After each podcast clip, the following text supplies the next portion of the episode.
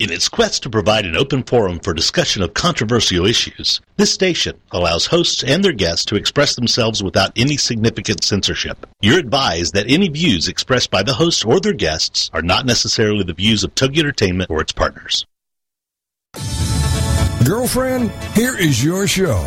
Girlfriendit, your chance to connect with other women, especially the woman that is most overlooked, yourself. Girlfriendit is all about helping you become self-aware, not self-involved. The aim is to provide information that relates to life, which leads to real connections and results in a desire to connect or care for those in need. The Girlfriendit principle was born out of loss. Patty's mother was murdered, and Lisa lost her mother to cancer. This forged a bond between them that nothing could shake. And now the women want to help you in more ways than you can count. Every day, from the website, girlfriendit.com, and the movement Girlfriendit, here are Patty Wyatt and Lisa Jernigan on TogiNet.com. When is the last time you gave the gift of love? And I know that's an easy question for some of us. We are mothers or wives, we're friends or sisters, so we might be able to answer that quickly. But what about the gift of love that stretched you, that put you out of your comfort zone. Maybe you had to dip into your finances. Um, and maybe you had to just, it was more of a sacrificial gift. Uh, now ask yourself that question when was the last time I gave the gift of love?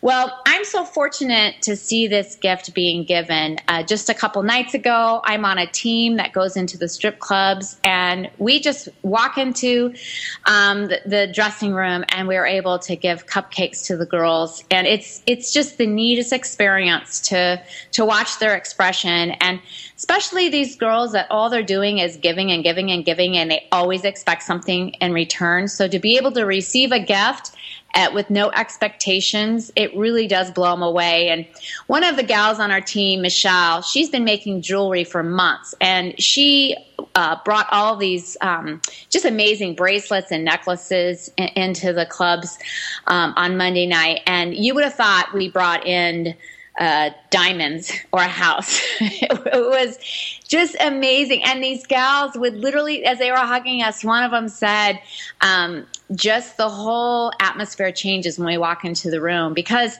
we're walking in with love. We're walking in with Christ's love and they get it. They understand without even giving any words that there's something different about us that we are the light that walks into the darkness and and they just see it um, it's it's even crazy because we meet at a restaurant before we go in, and we just you know get the bags together, make sure we have all the cupcakes, and even the waitresses that are there as we're um, you know finishing up the bags they are getting to know us and they we will usually give them a, a, gift and the expression on their face. It's just amazing because they're receiving just a tiny simple gesture of love and they all go around and they they talk about it. They talk about the cupcake ladies are here, and they all want to wait on us because they know that um, that we're gonna, you know, there might be something special for them. So it's just so neat um, to to be able to witness that. And I know this weekend, Lisa and I, we did a training conference in Dallas, Texas with Strip Church. And it was just an, a crazy, amazing weekend that truly had an impact on me. Uh, when you witness, once again, so many individuals um, just whose lives have been completely transformed through Christ, it, it's almost overwhelming, especially when you're with um, these girls that they ha- they've been so deep in the darkness. They they literally when they get out, they're they're almost crazed. They just they just are so in love um, with being out of that oppressive state and they just want to help others. They want to help others get out of that same oppression, and they will do whatever it takes. They are contagious, and uh, you just simply want what they are having. Which is um, that that gift of love? It's that gift of Jesus Christ, and they want to sacrificially give that same gift and they don't even blink an eye to to wanting to um, to to be able to do that. But well, before we get too far into our show, you are listening to Girlfriendit Radio with Patty Wyatt and Lisa Jernigan, and Lisa once again is out. She's out in Florida at another training conference, and um, we'll just have to really get on her for slacking so much and uh, not being on the show with us today. But we are here to rally you to do the remarkable through resources and relationships. And we'll have more information about today's show and other tips and tricks on our website at girlfriendit.com. Well, on Girlfriendit, we are all about the stories. We just love sharing stories because we know how powerful they are and how God uses each and every story to be his story. And the, the story that we have today about our guest, Laura Schroff, uh, was recently seen on the Fox News, The Huckabee Show. Uh, this is what Mike Huckabee, who was the former governor of Arkansas, shared. This is one of the most touching and refreshing and inspiring stories I have read in a long time. If you had made this story up, I wouldn't have believed it, but it's true. We all need something to inspire us, and I promise you this book will make you want to stand up and do something nice for people. What a wonderful and needed story for all of us. And this book is an invisible thread and he just states that it is fantastic. And the author of this book, An Invisible Thread, which was um, on the New York Times bestselling list, is Laura Schroff. So, welcome, Laura. How are you today? Well, good morning, and thank you so much for having me on the show. I can't begin to tell you how much I appreciate it. Well, your story is just amazing, and I, I'm just going to like back into it. In 1986, you were a successful magazine editor and you walked by an 11 year old homeless panhandler, Maurice Mazyck, who was asking for money and said he was hungry. And you just walked on, but something made you stop and turn around and go back to Maurice. So tell us a little bit about what, what took place there. Well, you know, it was a day that really changed not only my life, but Maurice's too. And the ripple effect has been really amazing because now too his children's lives will never ever be like Maurice's. But I was walking up 56th Street towards Broadway, and he said to me, "Excuse me, lady, do you have any spare change? I'm hungry." And my initial reaction was to say no, which is what I did. And as I got towards Broadway, what really resonated with me were the words, I'm hungry. And I turned around and I went back and I said to him, You know, I don't want to really give you any money. But if you're hungry, I'll take you over to McDonald's and I'll get you something to eat. You know, in hindsight, you know, these types of incidents don't happen by accident. I truly believe that, you know, Maurice was destined to be in my life and I was destined to be in his life. Mm-hmm. And I have no doubt that my mother, who passed away when she was only 47 and I was just 25 years old, um, has always been my angel looking over me from heaven, and I have no doubt that she put me in Maurice's path that day. Mm. Well, I ha- I have to back up even there, Laura. Um, oh, you know, I was just in New York a couple months ago, and and you're right. Okay, 56th Street, right there. There are so many people walking around there.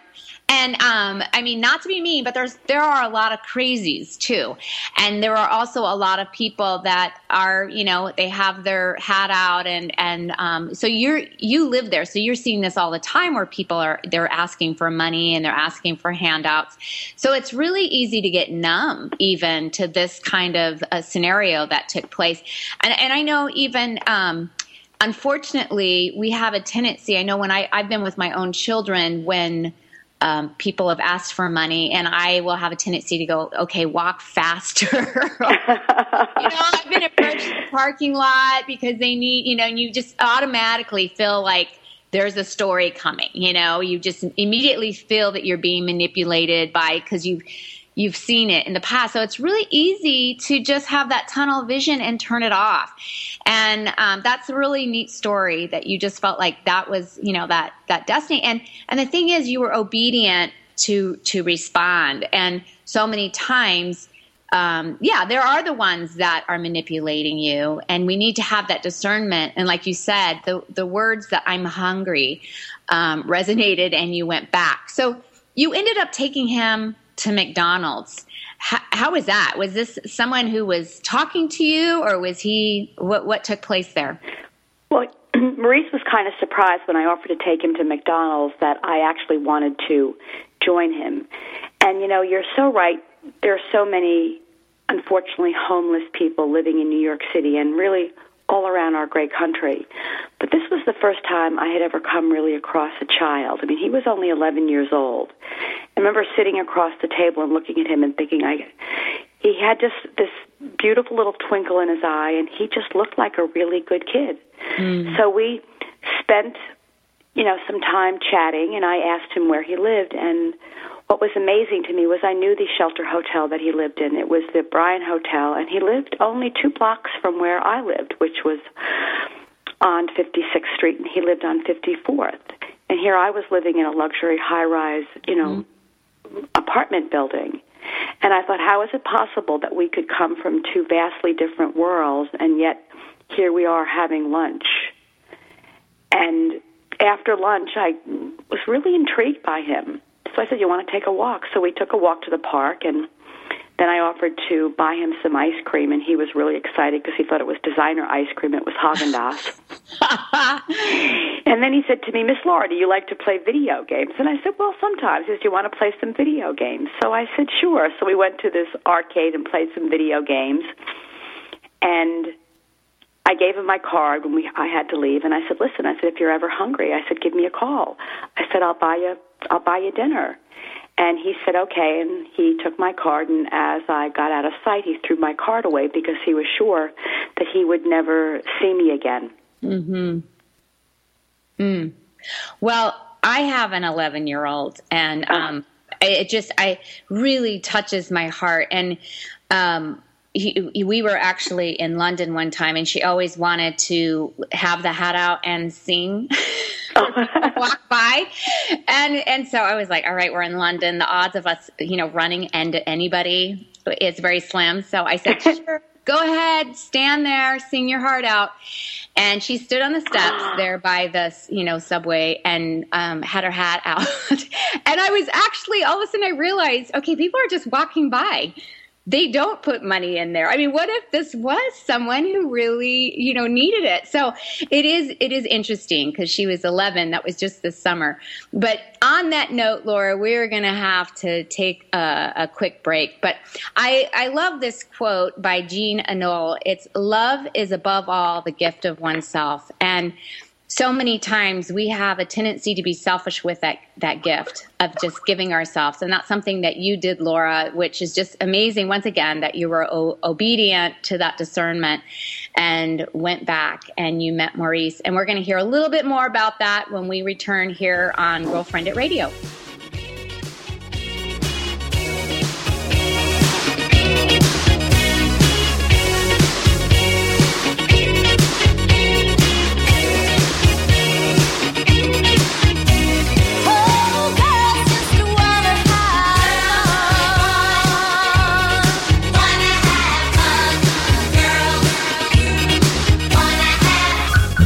Is Girlfriendit on TogiNet. Don't forget to tell your friends to check it out on girlfriendit.com.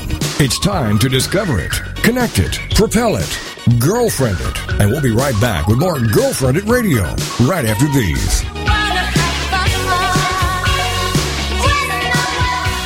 My husband and I were in youth ministry and knew nothing about church planting. But as we felt God leading us to start a new church, we were connected with Stadia. They gave us coaching and personal care, giving us the confidence that we needed. They even have a ministry called Bloom that's designed to support me as the lead planter spouse. We now lead a church in Cleveland, Ohio that's transforming lives, and we couldn't have done it without Stadia. Stadia brings people and churches together to transform lives and communities through church planting. For more information, go to stadia.cc.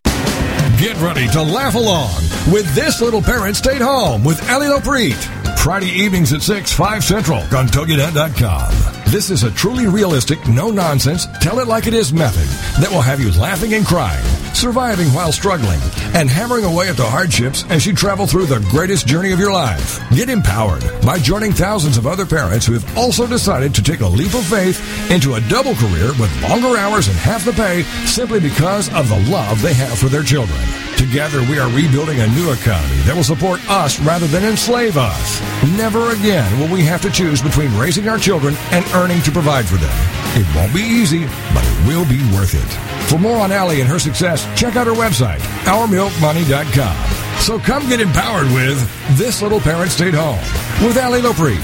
Friday afternoons at 6, 5 Central on TogiNet.com.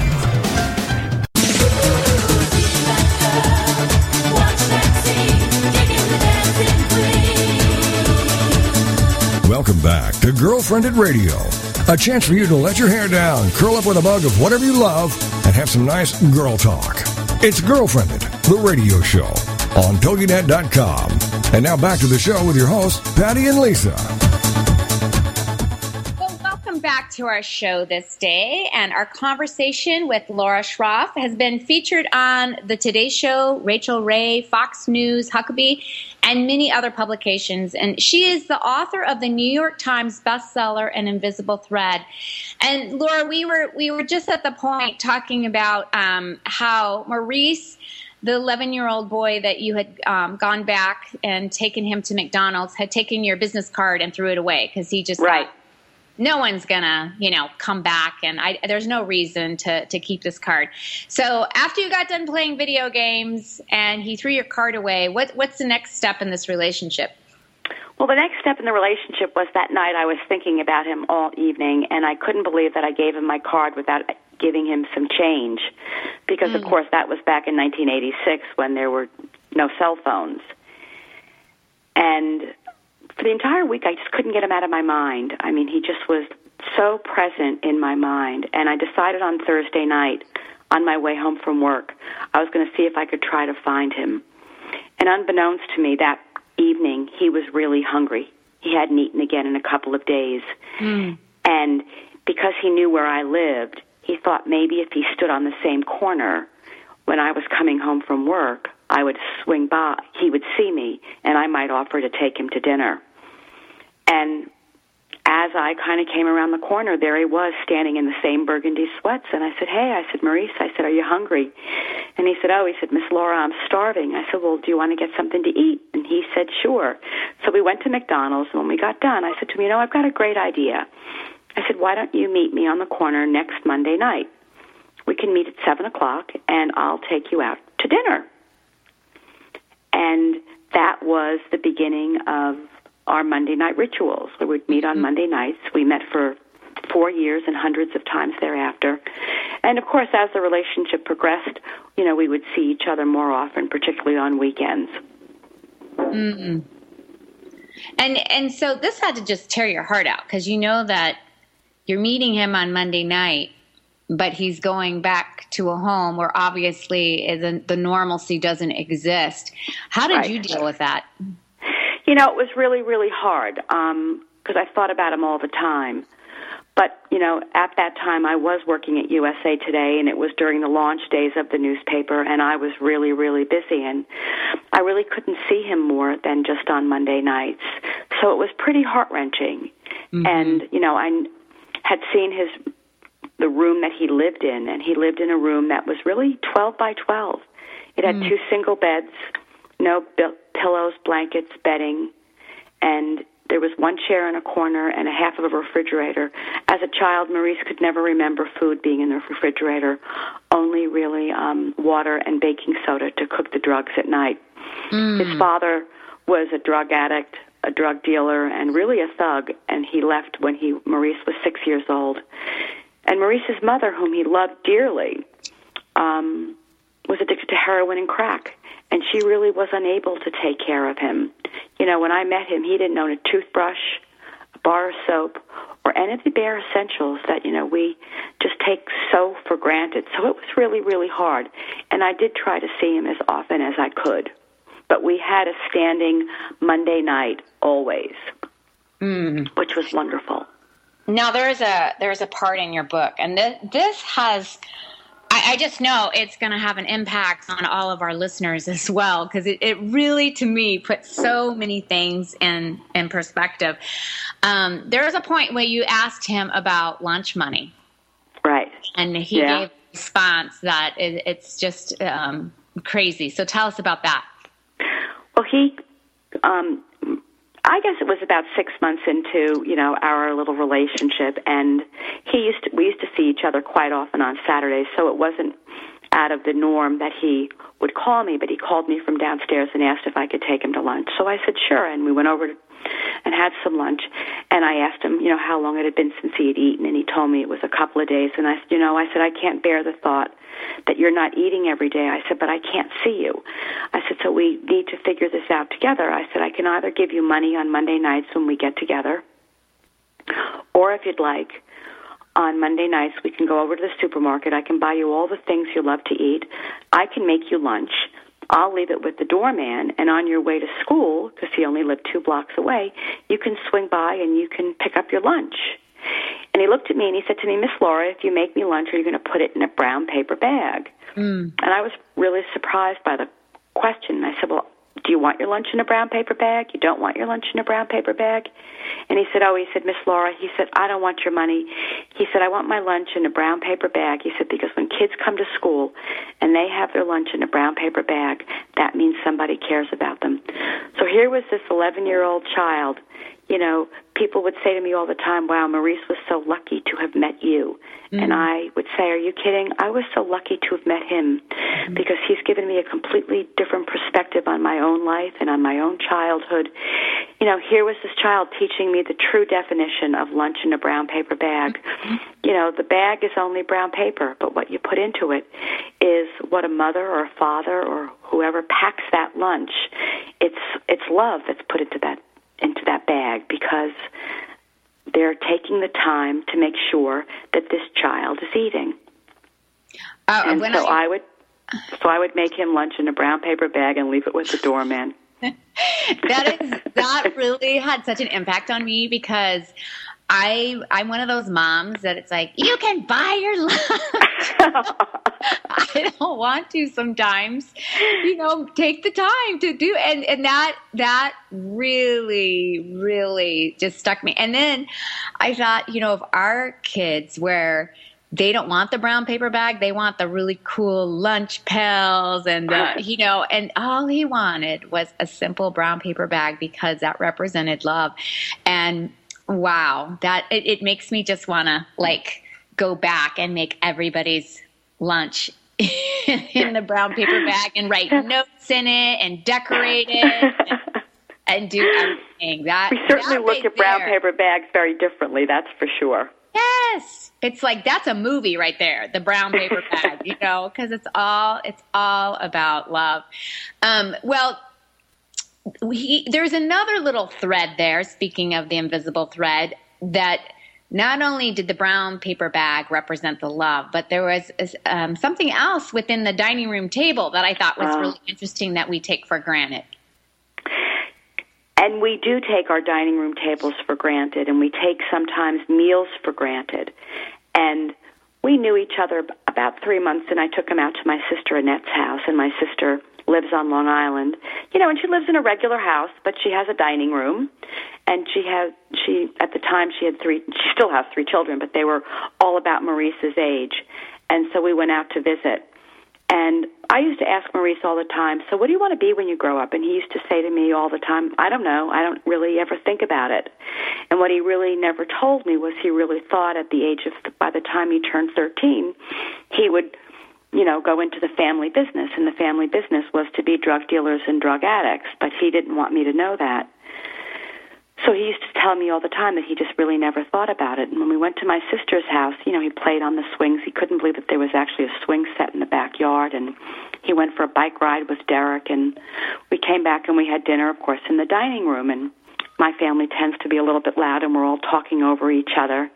And Maurice was eating very slowly and kind of taking it all in and chatting with all of us as well.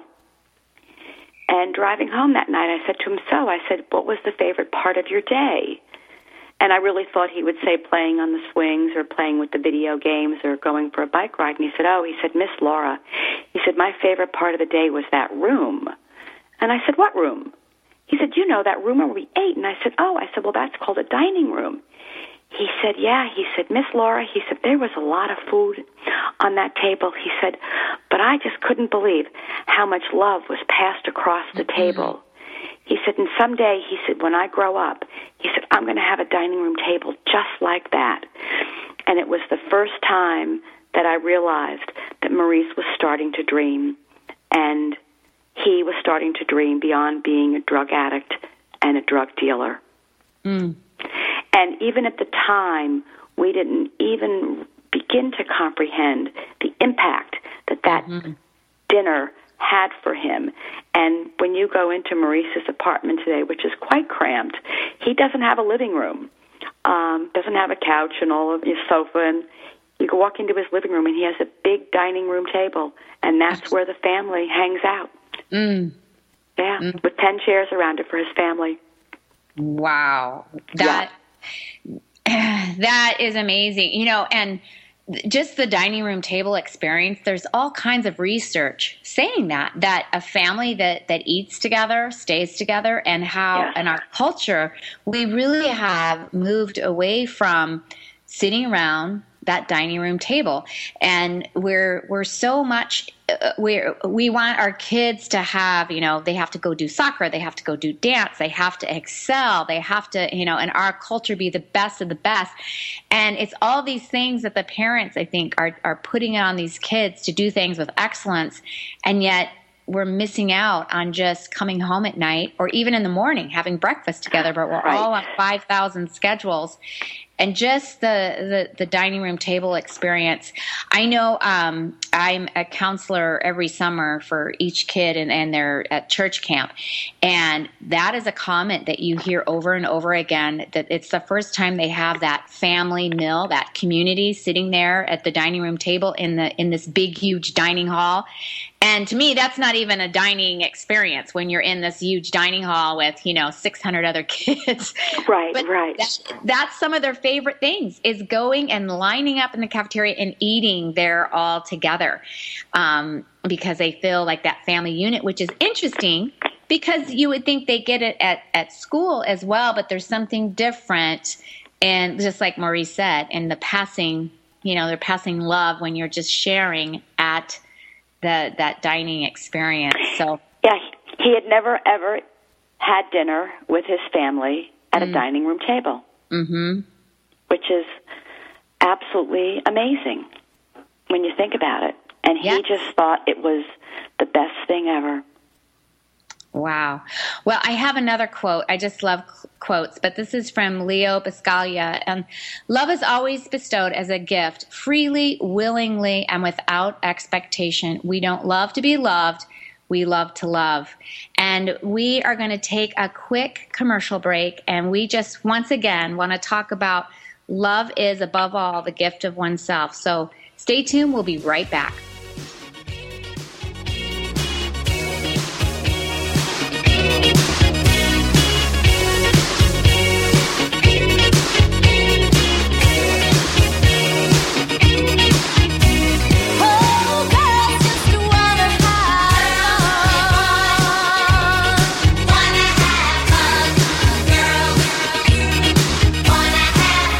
This is Girlfriendit on TogiNet. Don't forget to tell your friends to check it out on girlfriendit.com.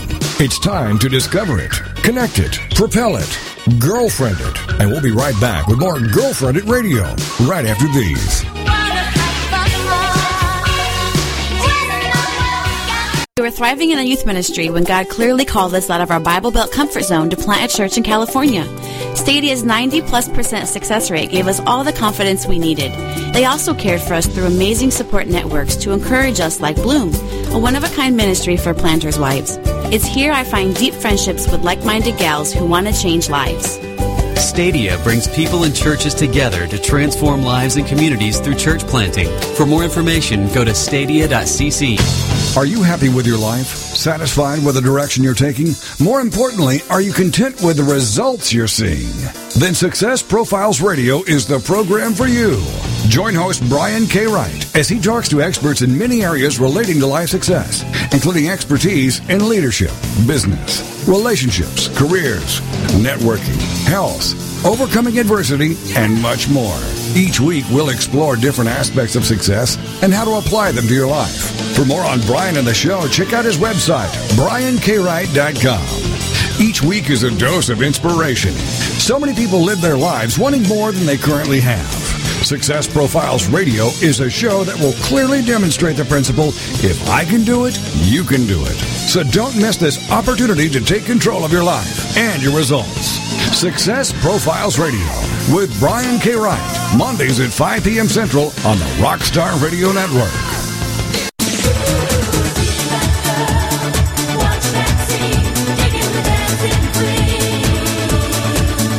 Welcome back to Girlfriendit Radio. A chance for you to let your hair down, curl up with a mug of whatever you love, and have some nice girl talk. It's Girlfriendit, the radio show on TogiNet.com. And now back to the show with your hosts, Patty and Lisa. Welcome back with our special guest today, author of New York um, Times bestseller An Invisible Thread, Laura Schroff. And it, she just has such a wonderful and refreshing story of sharing about the gift of love. And it's just so funny how God says, love Jesus and love others, but we so often don't take the time to offer that precious gift. And especially if it means stretching out of our comfort zone. Um, it might be as simple as just praying daily for God to place those people in your life that He wants you to have um, an, an impact on. And they end up having an impact on you, like Laura says.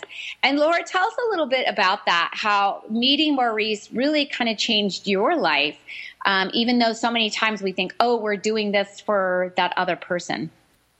You know, Patty, what you said is just a moment ago about how God puts people in our in our way, and sometimes all we really have to do is open up our eyes and our heart, and if we do, we will receive these most amazing gifts.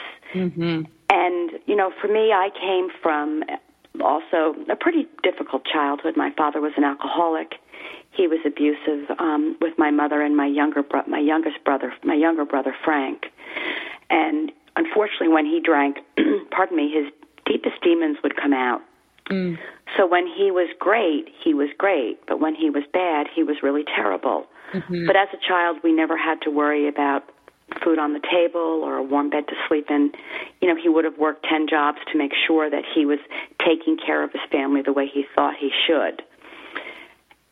But you know, I, as an adult, thought about my childhood a lot, and it really wasn't until I met Maurice and I met a child who really had a really hard life mm-hmm. that he began to really help me put my own life and my own childhood really into perspective and to really thank God for the blessings that I did have as a child because if we all could meet a child like Maurice, and God knows we don't want to, because then that would mean there's so many of them out there, and there are, mm-hmm. um, you would think very differently about your own life and certainly count your blessings so much more. And so, you know, for me, I loved having Maurice, and I love having Maurice in my life. I don't have children of my own, so in many ways, you know, God gave me a child. Um, and as Maurice would say, I, I just didn't, you know, bear him. But, and, you know, God gave him two mothers his mm. natural mother and then me. Aww. And I think of how different my life would be today if mm. I had not stopped and I did keep walking. It would have been a very different life. Mm-hmm. You know, it would, would have certainly been far, much more empty, that's for sure. Mm-hmm. Yes, I, I, like that you said it would be much more empty. It's interesting when we stop and we serve others, how uh, just that paradigm shift where it's not about us. And, and we all need that perspective that life is so much bigger than just who we are. And it's, it really isn't about us. It's about, you know, oh, like you said, just look around you, open up, be receptive to where God wants you to be oh, obedient, and and really, you know, pray for that. Pray for those times and and those moments to happen. Um, with with Maurice you, can't help okay there's all these questions that i'm sure all of our listeners have so i'm trying to i'm trying to hit all of them so they don't walk away from today's show going why didn't she ask her that uh, one of them i know i'm just dying to, to go okay how close are you guys together now like physically do you do you live close to each other in new york um, do you still often see each other? I know in your in your book you talk about he gave a toast. I believe it was your fiftieth birthday. My fiftieth birthday, yes. Yes, yes. So where are you guys now? Well, we both live in New York City. I live um, midtown, and Maurice lives downtown, a little bit past Chinatown. And um, I would say that we, you know, because there's been so much going on with the book, um, we do see each other quite often. So we get together a lot now um, for speaking engagements. But we actually have a dinner on the books for in in March to get together. We're, I'm going over to his house for dinner. It's like, you know, we've been spending so much time with the book, but we just wanted, you know, let's just have a big family dinner. So I'm very excited about that. We're going to be doing that in a couple of weeks. But we see each other a lot. We'll be seeing each other tomorrow. We see, I'll, I'll be seeing him next week. You know, a lot of times when we do have a speaking engagement, his wife Michelle will come, which is really wonderful too. But because we've been so so busy with the book that it has not really given us a lot of time to spend personal quality time mm-hmm. together. It's kind of different time, but it's been really wonderful because you know we see each other a lot. Well, in the toast on your 50th birthday, mm-hmm. where he's um, literally calling you his his mom, um, which is such a, a tearjerker. What? So I'm assuming you have grandchildren then. I don't have any grandchildren. My my sister, both of my sisters have children, and oh, I mean um, through Reese, since he's calling you his mom. I'm assuming he has children. Oh, has. Oh, I'm so sorry. Yes, he actually has seven children. Oh, and okay. they they range from the age of 21 to um, six years old. Wow. Jemed's the youngest. Yes. Now um, he's been with Michelle for. They've been married, I think, for 14 years, but been together like close to 20, which is really, really wonderful. So Michelle actually had a son um, prior to meeting Maurice, and Maurice had Maurice Jr. prior to meeting Michelle, and then they have five children between the two of them, and they have the most amazing family, the cutest kids, and very proud. Princess is going to be turning 16 um, in a couple of months, and she's on the honor roll. I mean, the kids are doing really, really well. Wow. He has been able to create for himself this really loving, wonderful family, mm. um, which is what he wanted after it's meeting like me. It's like you said. Um, well, the the legacy it, it was completely changed. It's the dining room table. Was almost like there was a vision there that he could have this if yeah. he uh, just you being in his life and and I, I just think that is um, so neat if we just give these kids hope and we give them a vision that they can see beyond that cycle of of where they were. Now someone like maurice i can't help but a child that's going to bed hungry isn't just crying out to god and saying you know help me. I'm hungry. Feed me. Have you talked to maurice about any of those thoughts? Was was he in that place when he met you? Did he feel like, wow, God answered my prayers? He actually, even in the toast, he said that God sent him, the Lord sent him an angel, and he has really always truly believed that. Maurice um, is very faith based, and um, he absolutely believes that God, you know, put him in my way, which is really, really wonderful. You know, that toast, and you can actually see it on our website. When he came to my 50th birthday party, I said to him about an, an hour before he gave the toast, you know, by the way, would you give a toast? And he's like, sure. And he did this toast, and it was really the most amazing toast. And who would have ever thought when I was having the toast videoed that one day that toast would be so important? I mean, I wanted the toast just because I wanted the toast but it's been um, it's the most beautiful toast anybody could ever have at their 50th birthday. That is for sure. Mm. And speaking of that, that it's on your website. Your website is www.aninvisiblethread.com. You can also yes. see it on our website. Um, I mean, the link to, to go into your website.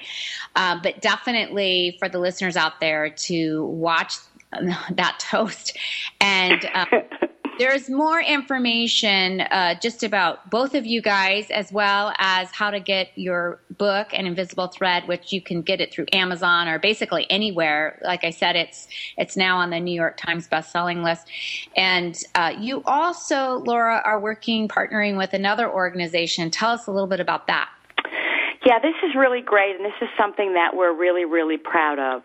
You know, as the book started to, you know, the truth is, you know, Maurice is a full partner, Alex is a full partner, but when the paperback was coming out, we felt that it was really important to really kind of stop and thank God for the blessings that He's given us with this book.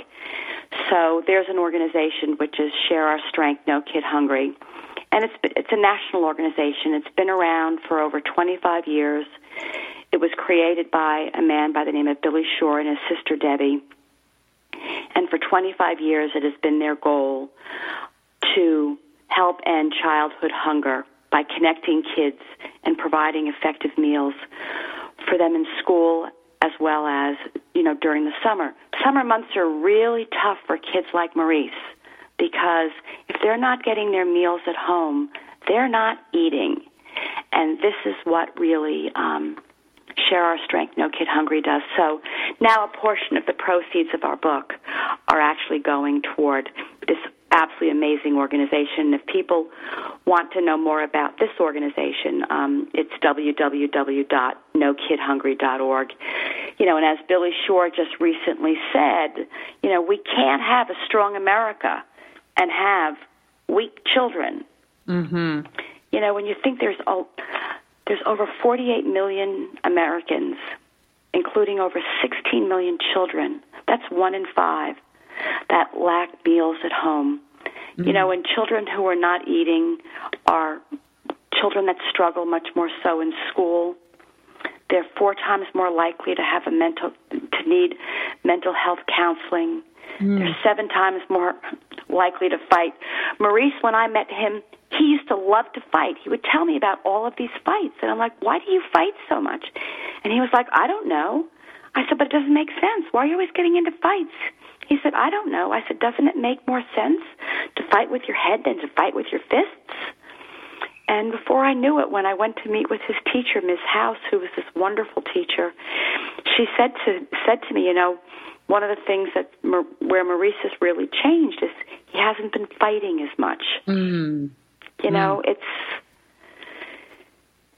it, it's amazing what hunger can do for mm-hmm. children.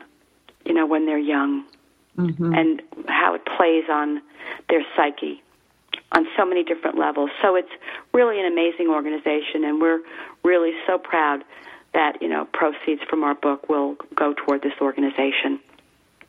I love it. Well, I know when I'm hungry, I'm grumpy too, and I'm ready to pick a fight. So right.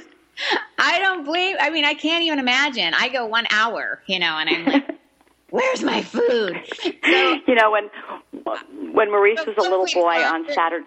We're going to go Saturday. into the oh, commercial oh, okay. break real quick. Okay. So hold that thought, okay. and we'll be right back. Okay.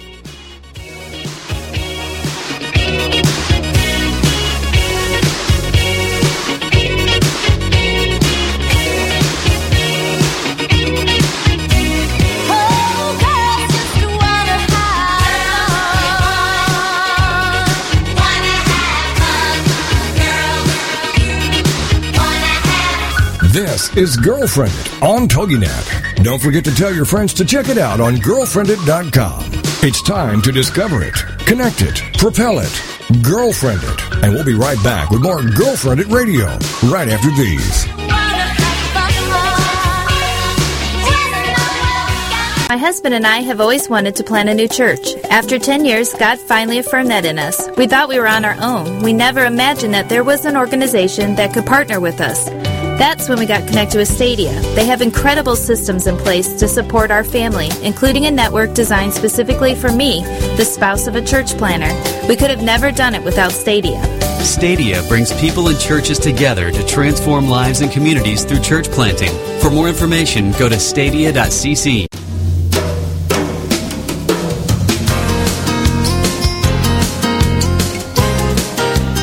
What does success mean to you?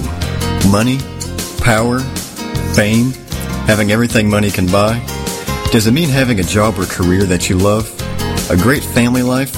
Or simply to be happy? If you're still searching for answers, then join us each Wednesday at 8 p.m. Eastern for Primetime Success Radio, where Alan Skidmore and his special guests will discuss health, finances, relationships, being in business, and how you can have a life that is not only successful, but a life of meaning. Alan has been studying success principles for over 25 years through reading, attending seminars, interviewing successful people, and a daily lesson from the School of Hard Knocks. And now he wants to share that information with you. So join Alan Skidmore on Primetime Success Radio every Wednesday at 8 p.m. Eastern, right here on the Rockstar Radio Network, as he takes you on a journey of finding the heart of your success.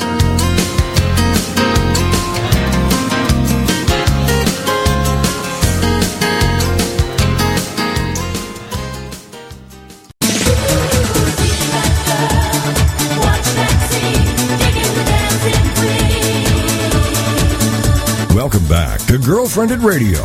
A chance for you to let your hair down, curl up with a mug of whatever you love, and have some nice girl talk.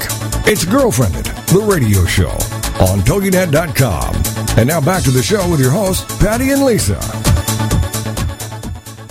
Well, welcome back to our show and conversation about the gift of love. And our guest today, Laura Schroff, who is has an extraordinary heart and she took the time to change the course out of her busy day and began a wonderful relationship and a better life for a hungry 11 year old child.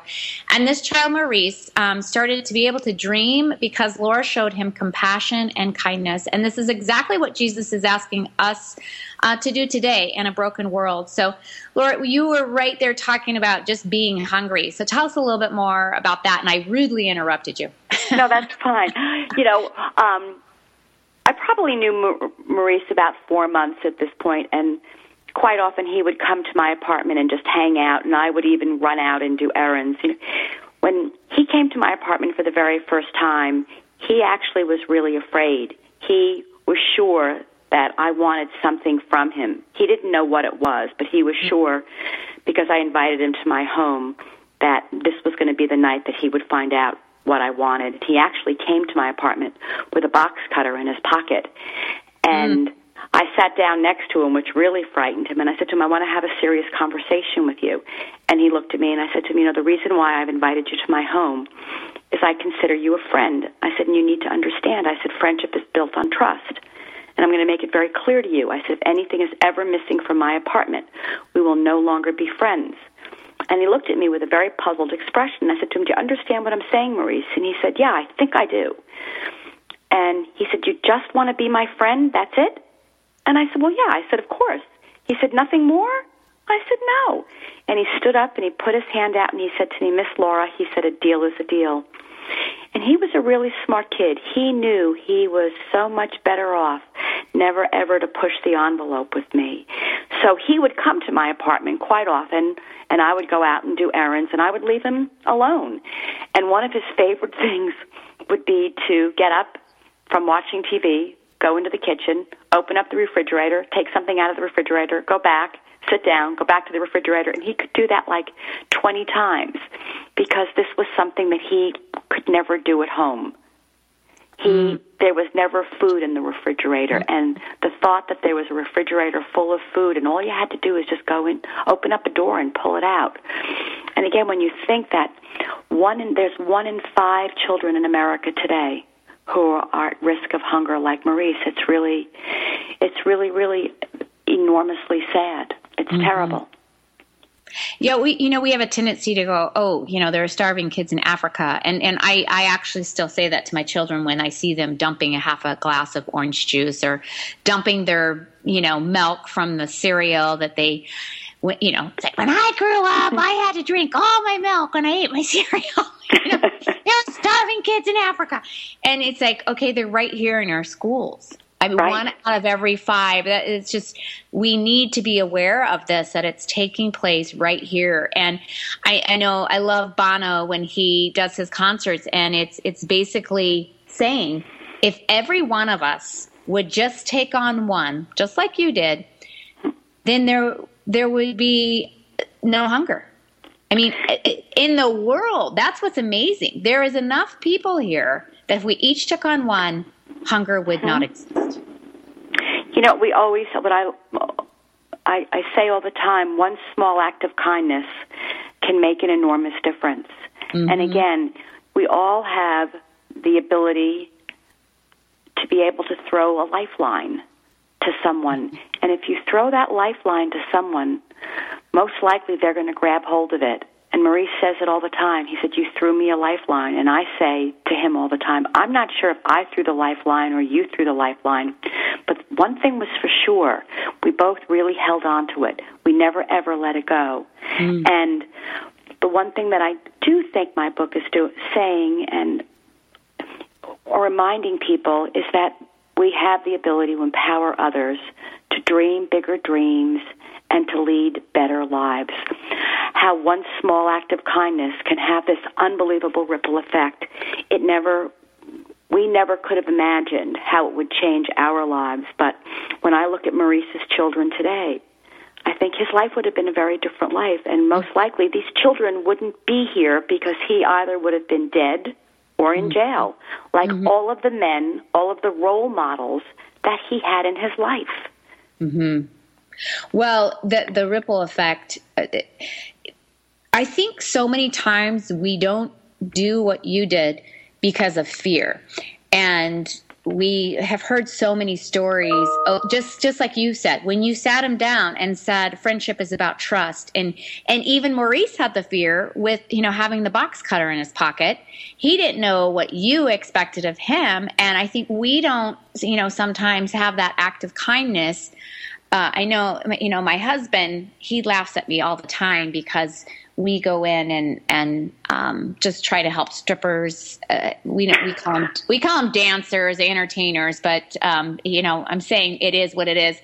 And he'll give me these boundaries. All right. You realize we have a son in the house. We're not bringing him into the house right now um, for a sleepover. You know, it's like I'll I'll put them up in, in a hotel you know it, it, that's one thing but it's just setting those boundaries. And i think we don't do things because of that. And i know people will say things to my husband like i cannot believe that you let you know patty go into the clubs at night. I can't believe that and that's all out of fear. You know we go into the prisons and people go i can't believe you know especially when they're um, you know male prisoners. I can't believe you let her go.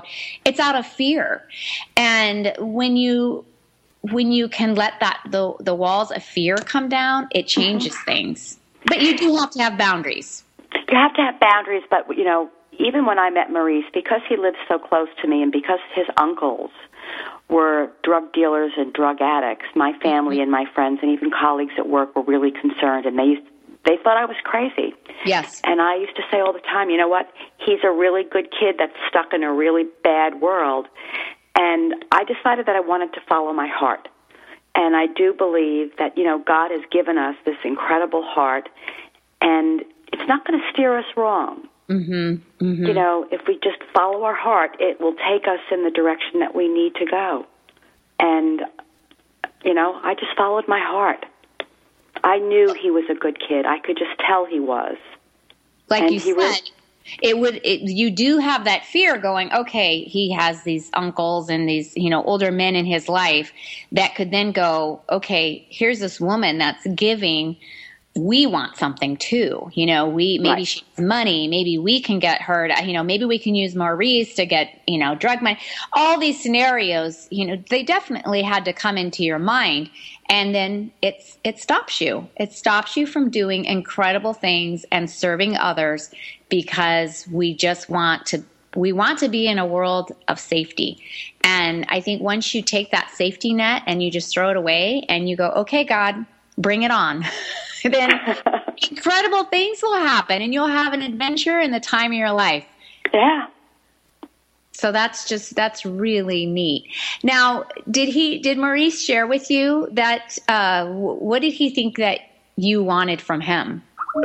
He just didn't know. He just used to. he just he really just didn't know but you know you had mentioned earlier in the show about how when you went to london and your daughter put her hat out and she was singing people just passed maurice used to say all the time as a homeless kind of person as a child he was invisible Mm-hmm. People don't see him. They choose to look in the opposite direction. Mm. And he was sure that if I was being nice to him, there had to be some sort of a reason. He wasn't used to ever having an adult go out of their way for him. This was a child who, when he was six years old, his grandmother gave him his first joint. Mm. Can you imagine? His you know, he had grandma. never his grandmother and Grandma Rose really loved Maurice. Now, She why really would she him. do that? Why, why, why would she think this is a smart thing to do? I have no idea. But because he choked on it, she realized that maybe he was different and she never did it again. But the only gift he had ever gotten as a child was a little yellow Hess truck. So he wasn't used to people being nice to him. Mm-hmm. He was used to people treating him as if he was invisible. And so the fact that I was being nice, I had to have had a motive. He he couldn't I don't think as a child he could comprehend that it was just kindness and that I thought he was a really cute little kid that I really wanted to spend time with. It's hard to break those barriers of how the skewed lens. I know when we go into the clubs, um, many times when the dancers don't don't know us, they immediately think we're trying to sell them something. It's like, oh, they're coming from a bakery and they're trying to sell us, or oh, they they're going to try and sell us makeup, or and it is interesting. You're right. They look at you like you can't possibly come in here and expect nothing from us. What Right. what are your expectations? And and we even have some of the gals say, "Are you going to come out, you know, onto the floor because they think now they have to provide something for us?" And you're Oh, like, wow. "Oh no, no, no, we're good." No, no, no, we're not interested in that. right, because you think I'll pass on that one. Yeah, no, that's okay. Um, but it, definitely, there is there is an expectation, even if it's as simple as a cupcake, that you know, obviously, you want something from me, and it's it's really neat to be able, like you said, that ripple effect, to be able to give and not have not expect anything in return. It's, it's like um, there's another quote where it says, "Where have all the lovers gone?" You know, it's it's that same thing. It's like the Yeah. people that are just truly loving with no expectation whatsoever. They're just actively living in love, and it is it's the greatest gift that we have to you know you have to offer. And we only have one minute, Laura. Is there any tip that you can give our listeners to just wake up and and share that gift of love that you have for them? I mean, I guess the tip would be is, you know, that if you're so lucky that God has given you this really wonderful life, you need to really appreciate it.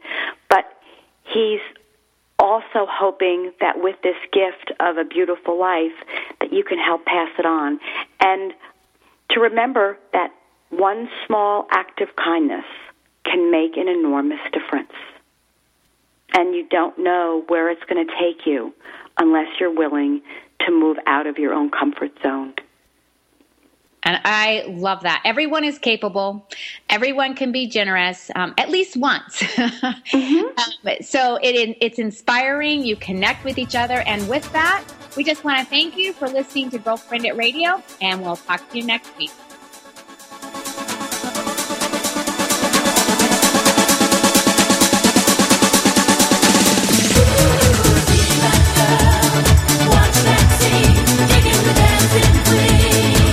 Thank you for being a part of this special program, Girlfriendit, the show dedicated to the most important woman you know, yourself.